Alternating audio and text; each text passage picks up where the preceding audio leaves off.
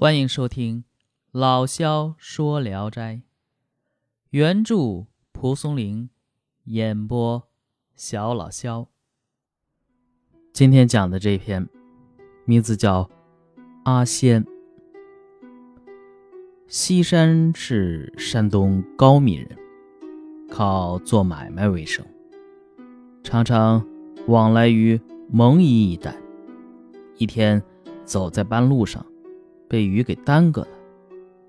等他到了平时经常投宿的地方时，夜色已经很深了。他敲遍了所有旅店的门，也没有人答应，只好在屋檐下徘徊。忽然，一户人家的两扇门打开，出来了一个老头，请他进去。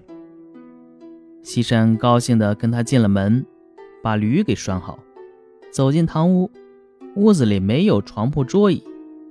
这老头说：“我同情客人无处可归呀，所以才请你进来住。哎，我也不是卖吃卖喝的，家里也没有什么人，只有老伴儿和小女，都已经睡熟了。家里啊，虽然还有些剩余的饭菜，但……”也都没法热了，你如不嫌弃，就吃点冷饭吧。说完，便进了内室。过了一会儿，他拿出一张小凳子，放在地上，请西山坐。又进去拿出一张矮茶几来，就这么进进出出，来回了几趟。老头显得挺累，西山看了也坐立不安，便拉住老头。让他暂时休息一会儿。不一会儿，一位姑娘走出来，替西山倒酒。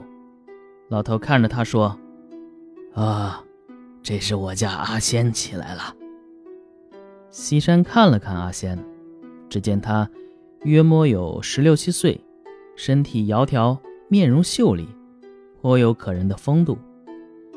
西山还有个小弟没有结婚，心中暗想。为弟弟说上这门亲事，于是他便问起老头的籍贯门第。老头回答说：“我姓古，名叫世虚，子孙早都死了，只剩下这么一个女儿。刚才不忍心将她从睡梦中惊醒，想来是我老伴儿把她给叫起来了。”西山问道。哦，那您女婿家是谁呀？老头答道：“还没有嫁人呢。”西山暗自高兴。过了一会儿，酒菜都端上来了，好像是早就准备好了。吃完饭后，西山恭敬地对老头说：“萍水相逢，承蒙老人家如此恩惠，真令我没齿难忘。鉴于您的圣德。”呃，我才敢唐突的提出一个请求。我有一个小弟三郎，今年十七岁了，正在读书，虽不成器，但也并不是很愚劣，就想跟您攀上这门亲事。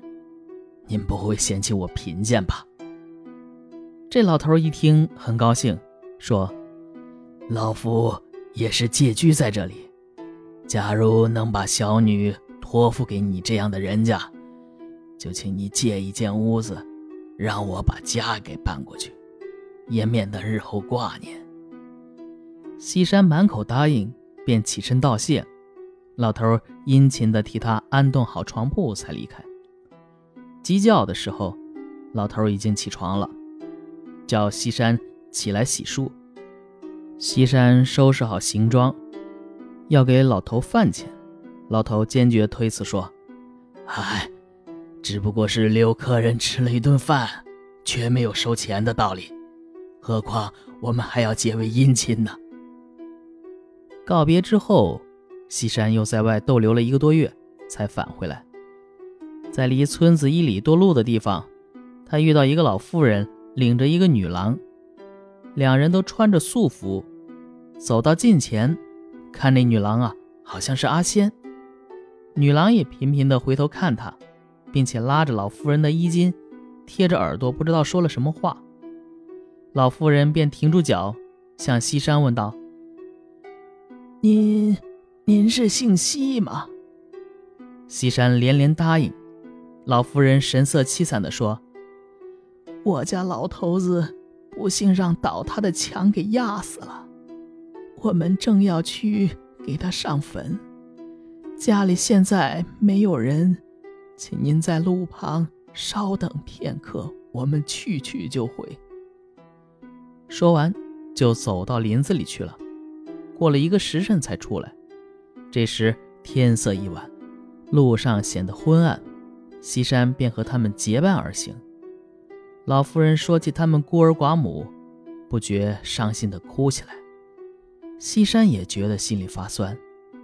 老妇人说：“这地方的人情很不善良，我们孤儿寡母难以活下去啊。阿仙既然已经是您家的媳妇，过了这时，恐怕会耽搁时日，不如……”趁早连夜跟您走吧。西山同意了。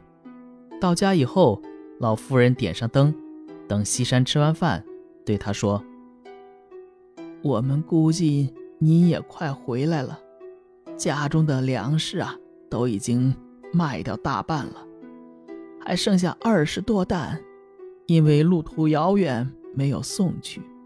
从这里往北四五里。”村里第一个门，有个叫谭二全的，是我的买主。麻烦您不辞辛劳，先用您的坐骑运一袋去。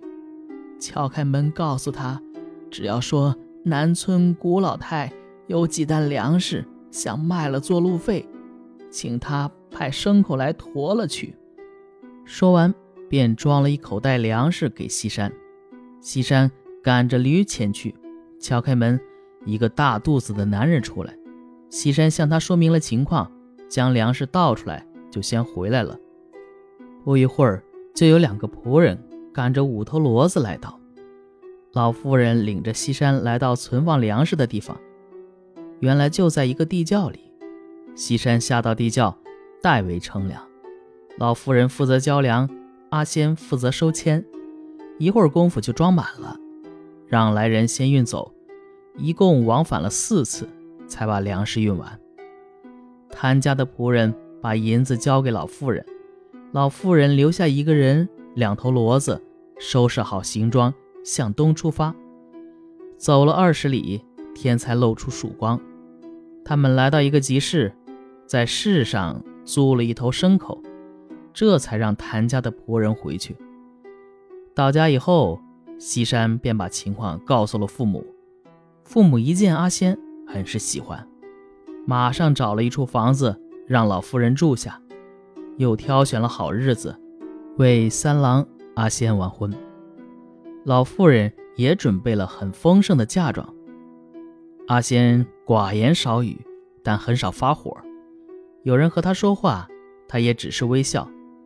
他不论白天黑夜都在纺织，一刻不停。因此，全家上下都很怜爱他。